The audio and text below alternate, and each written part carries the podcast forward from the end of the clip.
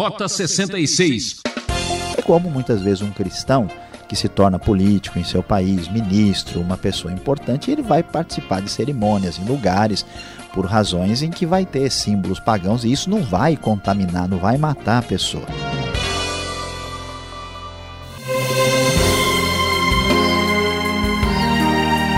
Ouvinte, você que gosta de saber das coisas e ficar bem informado, está no ar o programa Rota 66. Uma aventura bíblica com muita adrenalina para mexer com suas emoções.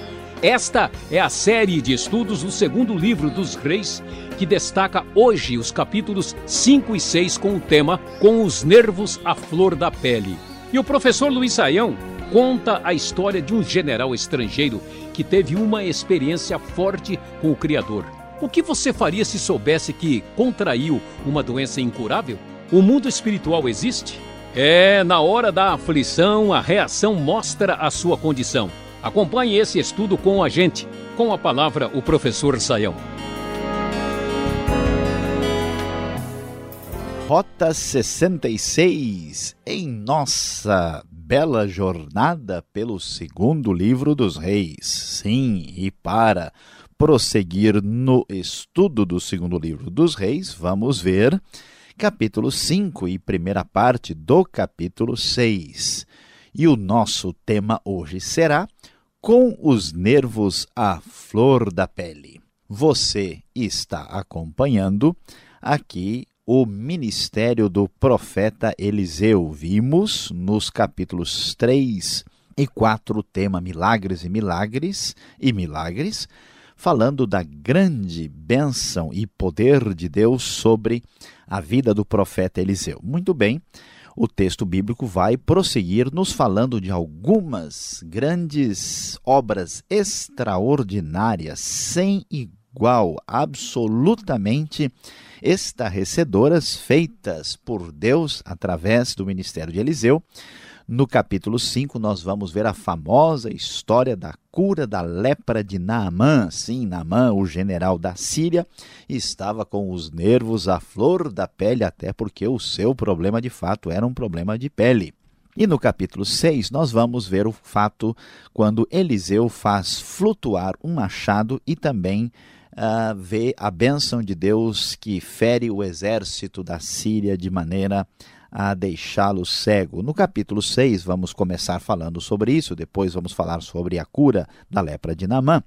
Nós vemos uma coisa interessante: os discípulos dos profetas uh, disseram a Eliseu que queriam ter uh, um lugar maior para a reunião deles. Então, eles conversaram, foram até o rio Jordão e começaram a derrubar árvores para construir esse lugar, uma espécie de sala de reuniões maior. Quando estavam cortando um tronco, o ferro do machado caiu na água e ele até gritou: Ah, meu senhor, era emprestado. O homem de Deus perguntou onde caiu. Quando o homem lhe mostrou o lugar, Eliseu cortou um galho e jogou ali, fazendo o ferro flutuar, e disse: Pegue. O homem esticou o braço e o pegou. Como vemos aqui, mais uma vez, um milagre extraordinário semelhante àquilo que vai acontecer apenas no ministério de Jesus, quando até os ah, elementos ligados à física, às leis da física, são anuladas para demonstração do poder de Deus, o machado de ferro flutua. Na sequência, vamos descobrir que o rei da Síria estava em guerra contra Israel e então ele queria fazer a sua mudança aí de posição, provável referência a Ben Haddad aqui. E ele diz: Montarei o meu acampamento em tal lugar, conforme diz a NVI. Mas o homem de Deus mandava um mensageiro ao rei de Israel dizendo onde ele estaria, o que ele estaria fazendo. Deus revelava ao profeta Eliseu aquilo que o rei da Síria estava tentando fazer. Quando o rei da Síria soube que a razão disso era o profeta Eliseu, ele ficou muito indignado e tomou uma decisão de ir atacar diretamente o próprio profeta Eliseu na cidade onde ele estava. Ah, diante dessa circunstância que certamente deixa o profeta e todos nós que estamos ouvindo com os nervos à flor da pele, a circunstância bélica, a guerra está chegando. O texto nos diz que o servo do homem de Deus levantou-se bem cedo pela manhã e, quando saía, viu que uma tropa com cavalos e carros de guerra havia cercado a cidade. Então ele exclamou: Ah, meu senhor, o que faremos? Eliseu ah, então disse para ele: Não tenha medo, Aqueles que estão conosco são mais numerosos do que eles. E Eliseu orou: Senhor, abre os olhos dele para que veja. Então o Senhor abriu os olhos do rapaz, que olhou e viu as colinas cheias de cavalos e carros de fogo ao redor de Eliseu. Quando os arameus desceram na direção de Eliseu, ele orou Senhor: fere estes homens de cegueira. Então ele os feriu de cegueira, conforme o pedido de Eliseu. Eliseu lhes disse: Este não é o caminho, nem esta é a cidade que procuram. Sigam-me e os levarei ao homem que vocês estão procurando. E os guiou até a cidade de Samaria, que é a capital de Israel. Quando eles entraram na cidade, Eliseu pediu para que o Senhor abrisse os olhos daqueles soldados estrangeiros, e eles então, diante dessa circunstância, agora se viram lá no meio de Samaria. O rei de Israel, vendo todos eles, perguntou a Eliseu se deveria acabar com aquele exército, ferir a todos de morte. Eliseu disse que não, né? ordena que eles sirvam comida e bebida e depois os mandou de volta para a, a terra da Síria. E aqui nós vemos então que essa circunstância do poder de Deus na vida de Eliseu se manifesta anulando as leis da física e se manifesta também impedindo uma batalha, porque o poder de Deus era com ele, apesar dos sírios estarem com nervos à flor da pele. Mas falando nessa questão de nervos à flor da pele, a nossa história mais interessante desse trecho das Escrituras é exatamente a história de Naamã. Naamã, que era comandante do exército do rei da Síria, um general muito aí bem respeitado e honrado, uma pessoa que tinha inclusive conseguido vitória para a Síria. Os estudiosos acham que foi uma batalha contra a Assíria por volta do ano 853 a.C., mas acontece que este homem bem-sucedido, de carreira militar invejável, para lá da Academia de Agulhas Negras, este homem ficou leproso. Diante dessa circunstância, o que aconteceu?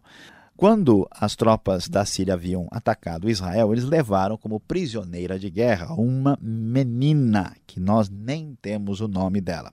E ela disse para né, a sua patroa, a senhora que é a mulher de Namã, disse o seguinte: se o Senhor procurasse o profeta que está em Samaria, ele o curaria da lepra. Então, veja só que coisa interessante. Enquanto Naamã está com os nervos à flor da pele, e na verdade está com um tremendo problema que só o dermatologista celestial pode resolver, Naamã está assim e essa menina que perdera a família, porque ela foi levada como prisioneira, perdera o seu país, a sua cidade, foi levada na guerra, trabalha impressionante como ela vê neste momento uma oportunidade de falar sobre o seu Deus. Ela não permite que o seu coração fique aborrecido e revoltado.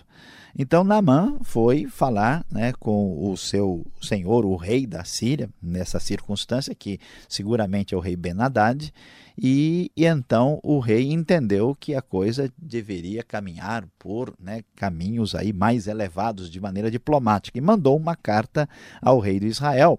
Uh, pedindo que a circunstância da lepra fosse resolvida. Aqui nós temos o reinado de Jorão em Israel.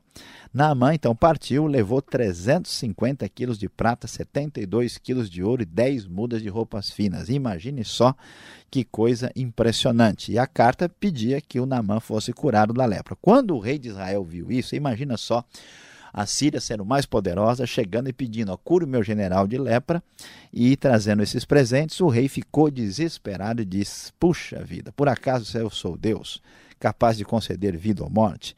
Por que, que este homem me enviou? Com certeza ele está procurando uma razão para entrar em guerra comigo. A coisa aqui está realmente difícil. Diante dessa circunstância do desespero do rei de Israel, o profeta Eliseu ficou sabendo do que havia acontecido e disse: Olha, mande o homem aqui para falar comigo, mande o general Naamã para mim, e ele vai saber que há profeta em Israel.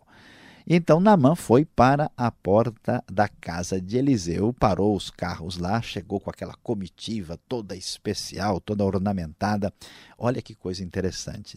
Observe comigo o detalhe do texto bíblico. Eliseu nem saiu para atender o general. Ele enviou um mensageiro, falou: ó, vai lá, lave-se sete vezes no Jordão e a sua pele vai ficar restaurada e curada. Acho que o Naamã ficou com os nervos agora mais à flor da pele ainda diante dessa situação. Sem dúvida, diz o texto, Naamã ficou indignado, ficou revoltado. E ele disse: Olha, eu estava certo de que ele sairia para me receber e que ele moveria a mão sobre o lugar afetado e me curaria da lepra. Naamã queria ver misticismo, queria ver movimento, queria ver toda aquela parafernália de, de, de movimentação religiosa e não uma coisa simples e nada cinematográfica que o Eliseu sugeriu. E ele disse: Por que, que eu vou mergulhar nesse riozinho Jordão? Os rios lá da minha terra, Abana e Farfar, são muito melhores e ele já queria queria embora, saiu dali furioso.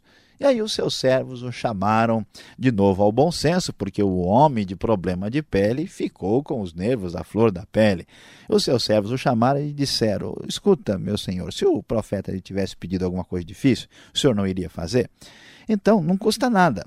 Diante dessa ponderação dos seus servos, dos seus subalternos, Namã desceu ao Jordão. Olha só a terapia do Jordão mergulhou sete vezes, sete vezes conforme a ordem do, do homem de Deus, e a sua pele tornou-se como a de uma criança. Interessante aqui a demonstração da obediência trouxe a cura completa. Então Naamã volta, né, com toda a sua comitiva à casa do homem de Deus e fica muito estarrecido e ele diz: "Agora sei que não há Deus em nenhum outro lugar senão em Israel por favor, aceita um presente do teu servo. E então uh, o profeta Eliseu, sabendo que a vida de um profeta de Deus não deve ser pautada por interesses materiais, por ouro e prata, que é uma coisa que ninguém discute, ele diz: Olha, eu não vou aceitar nada. E Naamã, então, disse: Já que não aceitas o presente, ao menos permite que eu leve duas mulas carregadas de terra, pois o teu servo nunca mais vai oferecer holocausto a nenhum Deus senão ao Senhor. Mas que o Senhor me perdoe por uma única coisa: quando meu Senhor vai adorar no templo de Rimon, eu também tenho que me ajoelhar ali, pois ele se apoia em meu braço. E então Eliseu dispensa aquele homem e diz para ele: Olha, se você tem problemas lá na sua terra, se o seu coração entende que Deus é verdadeiro, não se preocupe com o que vai acontecer quando você acompanhar o rei da Síria no templo de Rimon. E que o Senhor é, te abençoe e vá em paz. E diante disso, ele é curado e volta para a sua terra, sabendo que o único Deus verdadeiro era o Deus de Israel. Mas a história estava muito boa, estava excelente e você já não está mais ouvindo a história com os nervos à flor da pele. Infelizmente, o servo de Eliseu, Geazi, vendo que o profeta tinha dispensado tantas coisas boas, ouro, prata, ele não se conteve, não aguentou, correu atrás de Naamã e pediu, dizendo: Olha, o meu senhor falou que chegaram alguns profetas, ele está precisando lá dos, dos presentes e mandou pedir de volta. E então ele pegou 70 quilos de prata, 70 quilos de pratas e duas mudas de roupas, e assim Geazi eh, se apossou dos bens dados por uh, Naamã. Mas quando Geazi chega em casa, Eliseu disse: Escuta, Geazi, onde você foi? E ele mente, dizendo: Eu não fui a lugar algum. Mas Eliseu diz: Olha, eu estou sabendo, eh, vou, estava com você em espírito quando o homem desceu da carruagem para encontrar-se com você. Então agora a lepra de Naamã vai passar para você. Você agora sim vai ter os nervos à flor da pele, preocupado com o seu problema, e vai sofrer da doença que o sírio tinha, o seu problema será de pele. É impressionante descobrir que nas circunstâncias mais complicadas da vida, nós podemos ter as melhores reações ou as, as piores. Enquanto a, o Geazi foi movido pela cobiça e mentiu e teve o seu problema bastante complicado, a menina de Israel soube dar testemunho e falar de Deus no momento mais delicado. Que isso certamente sirva de lição para o nosso coração.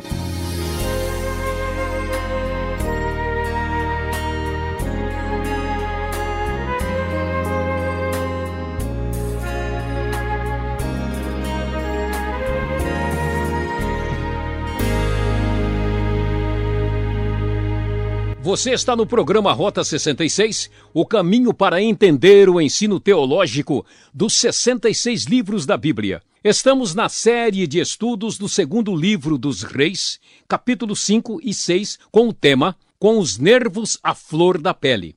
Rota 66 tem produção e apresentação de Luiz Saião, redação e participação de Alberto Veríssimo. Locução Beltrão, realização Transmundial. Mande sua carta. Caixa Postal 18.113, CEP 04626-970 São Paulo, capital. Ou correio eletrônico, rota 66 arroba transmundial.com.br. E veja o site transmundial.com.br. Perguntas e respostas é o que vem a seguir.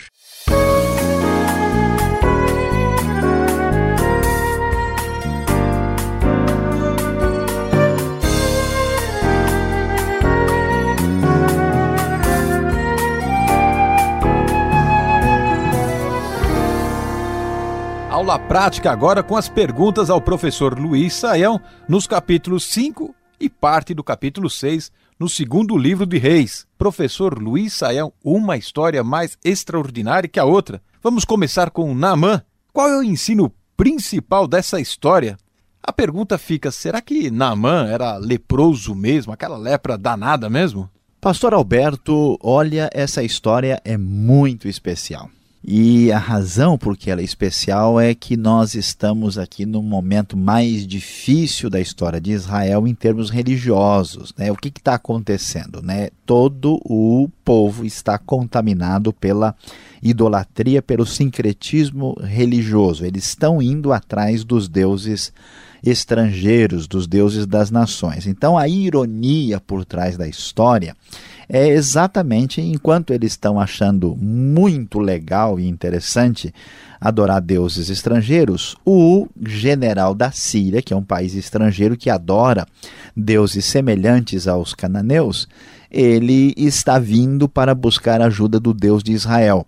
Então há uma ironia mostrando que, né, assim a, a elite, né, o pessoal de ponta do exterior vem buscar a bênção de Deus eh, na terra de Israel. É semelhante ao que acontece no mundo ocidental com a sua tradição cristã, né, enquanto muita gente em países do Oriente, da África, da Ásia estão voltando-se para Cristo, muitos ocidentais acham maravilhoso buscar inspiração espiritual em coisas que que não tiveram bom resultado nem mesmo na sua terra de origem.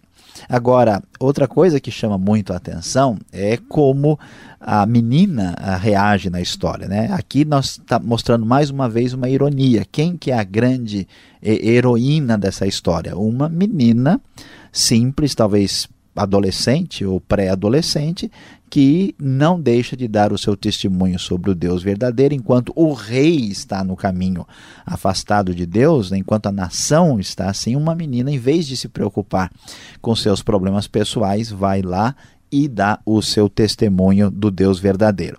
Agora, um detalhe técnico importante é que a gente não tem certeza se Naamã era leproso mesmo, em termos de ter ranceníase porque a palavra lepra em hebraico era uma palavra muito genérica, ela poderia se referir ao vitiligo, ela poderia se referir ao câncer de pele, ela poderia se referir à própria lepra, à psoríase, a diverso, todo tipo de coisa feia que surgia na pele era chamado de lepra. Então Namã poderia até mesmo ter uma espécie de câncer de pele. O importante é que ele foi absolutamente curado. Agora, o que chama atenção é que Namã relutou para ser curado, né? Até que ele foi curado e etc.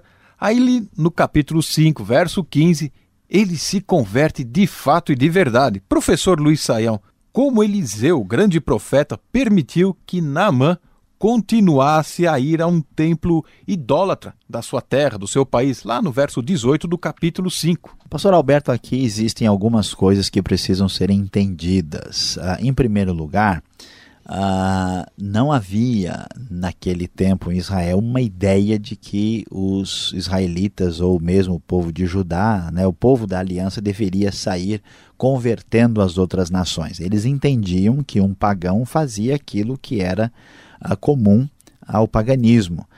Ah, no entanto, todo mundo sabia que os deuses das nações eram falsos, e na história de Israel cresce a expectativa de que a razão de ser de Israel é ser uma bênção para as nações e revelar o Deus verdadeiro que criou os céus e a terra.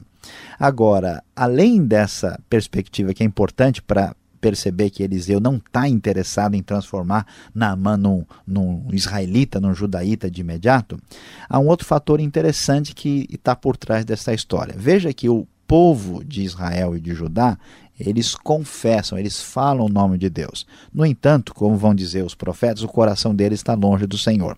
Então, Naamã, o que, que ele tem aqui? Uma postura que ele não tem como mudar o cenário do governo da Síria. Ele é obrigado a ir às cerimônias oficiais, ele é obrigado a ir no templo.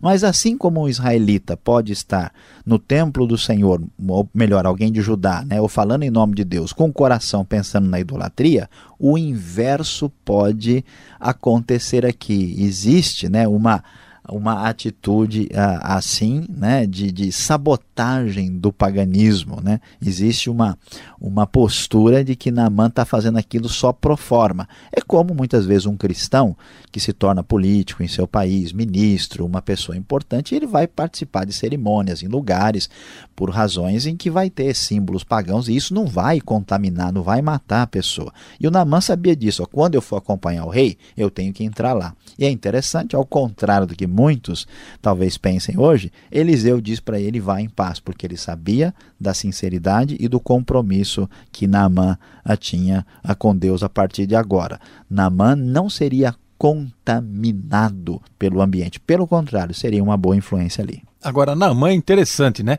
Ele se empolgou tanto, ele ficou tão entusiasmado, que ele encheu aí várias sacolas com as terras de Israel para levar para a sua região, lá para o seu país. Não seria o caso, então, dele encher alguns baldes d'água do Rio Jordão, já que foram, foram as águas que o curaram? Pois é, pastor Alberto, que bom que o Namã, inclusive, não levou né, a água do Jordão para vendê-la na Síria. Né? O importante destacar é que ele teve uma atitude assim de um, vamos dizer assim, de um crente novo, né? de uma pessoa que acabou de abraçar a fé. Agora, ele faz isso dentro da sua limita limitação. O que, que os pagãos na antiguidade imaginavam? Que a divindade, né, o Deus, estava circunscrito a uma localidade geográfica. Daí que vem essa ideia de uma terra santa. O cristianismo libertou o mundo desse conceito, né, dizendo que Deus veio morar no nosso coração e não em lugares físicos geográficos. E aqui, é, o Naamã pensa: aqui está a terra da sagrada do lugar onde eu fui curado. É, então, como essa, essa questão da habitação do local, então ele levou a terra de Israel numa demonstração de fé, agora uma demonstração de fé limitada para o seu conhecimento que ele tinha lá na ocasião. Né? Então, em função dessa perspectiva geográfica, é que ele preferiu levar a terra como um símbolo mais forte de Israel do que propriamente a água. Né? Mas, ainda bem que não temos nenhuma notícia de que ele explorou o misticismo decorrente dessa visão de mundo ah, fora de foco. Tá certo. Agora, para encerrarmos aqui o nosso bate-papo, os capítulos 5, 6, eles falam muito sobre um mundo, um reino espiritual, né? Capítulo 6, lá no verso 16, existe um mundo espiritual paralelo, é o que eu entendo. Será que existe mesmo esse mundo que a gente não pode ver? E a outra, essa dobradinha de pergunta, como entender que Eliseu foi em espírito, lá no versículo 26 do capítulo 5, no lugar onde estava Gease negociando, né, tentando tirar proveito da situação. Olha, pastor Alberto, é verdade que existe um reino espiritual ao nosso lado. É, o problema sério é que desde o século XVII, especialmente no mundo ocidental, nós tivemos o que os estudiosos chamam de um desencantamento do mundo, uma visão puramente racionalista e materialista uh, e bastante reducionista da realidade. Quando algumas coisas não conseguem ser explicadas, simplesmente se deixa de lado e aquilo já não é mais nem analisado direito pela própria ciência. Por isso é que tantas uh, religiões místicas têm surgido, uh, por isso também é que, por exemplo, se desenvolveu tanto a discussão sobre parapsicologia, porque há muita coisa que não dá para explicar com as limitações daquilo que a gente conhece como científico. E o que a Bíblia nos diz que existe um universo espiritual ao nosso lado, existe seres espirituais uh, bons, que são chamados de seres angelicais, né? existem seres espirituais maus, que são os demônios e a maneira como a pessoa conduz a sua vida, isso pode ter influência benéfica e maléfica. Durante o nosso estudo no Rota 66, nós vamos falar mais sobre anjos e demônios mais para frente. Agora, como é que Eliseu foi em espírito até o lugar onde estava Geazi? Nós não sabemos como foi isso. Pode ser que haja alguma coisa que o nosso conhecimento nem teológico e nem de coisas espirituais permitam entender. Muitos estudiosos acreditam que essa expressão foi em espírito significa teve acesso em espírito ao lugar onde eles estavam, como se fosse uma visão reveladora, e não que ele tenha ido, né? o corpo ficou e o espírito foi passear e voltou, que parece ser muito além do que nós vemos na própria Bíblia. Obrigado, Sayão, pelas respostas. Você continua ligado, sintonizado. Vem agora a aplicação do estudo para você.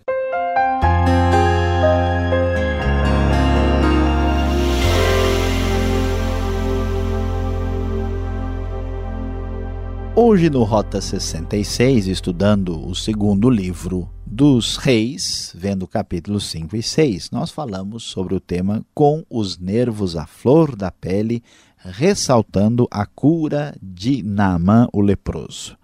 E qual é a grande lição que devemos ter destes capítulos bíblicos tão importantes? A grande lição, o grande destaque aqui, além de Eliseu e de Namã, sem dúvida, é a história da menina que foi levada como prisioneira. Uma menina que chama atenção porque nem o seu nome sabemos. Mas ela sim vai nos dar a grande lição dos do dia de hoje. Essa menina ficou sem os seus pais, perdeu a terra onde vivia. Ela tinha todo motivo para ser uma pessoa revoltada, uma pessoa indignada para descrer na bondade de Deus, e ela tinha todos os motivos para, inclusive, não falar nada para o seu superior Naamã, para sua mulher. Ela poderia dizer: Bom, se ele está leproso, bem feito é, isso é porque ele fez mal para minha terra, tomara que ele morra o mais depressa possível. É surpreendente ver como essa menina age com maturidade e com extraordinária espiritualidade, dando testemunho da sua fé de Deus. Então descubra aqui a grande lição. Na hora da grande aflição, o que importa mesmo é a sua reação. Coloque isso bem fundo no seu coração.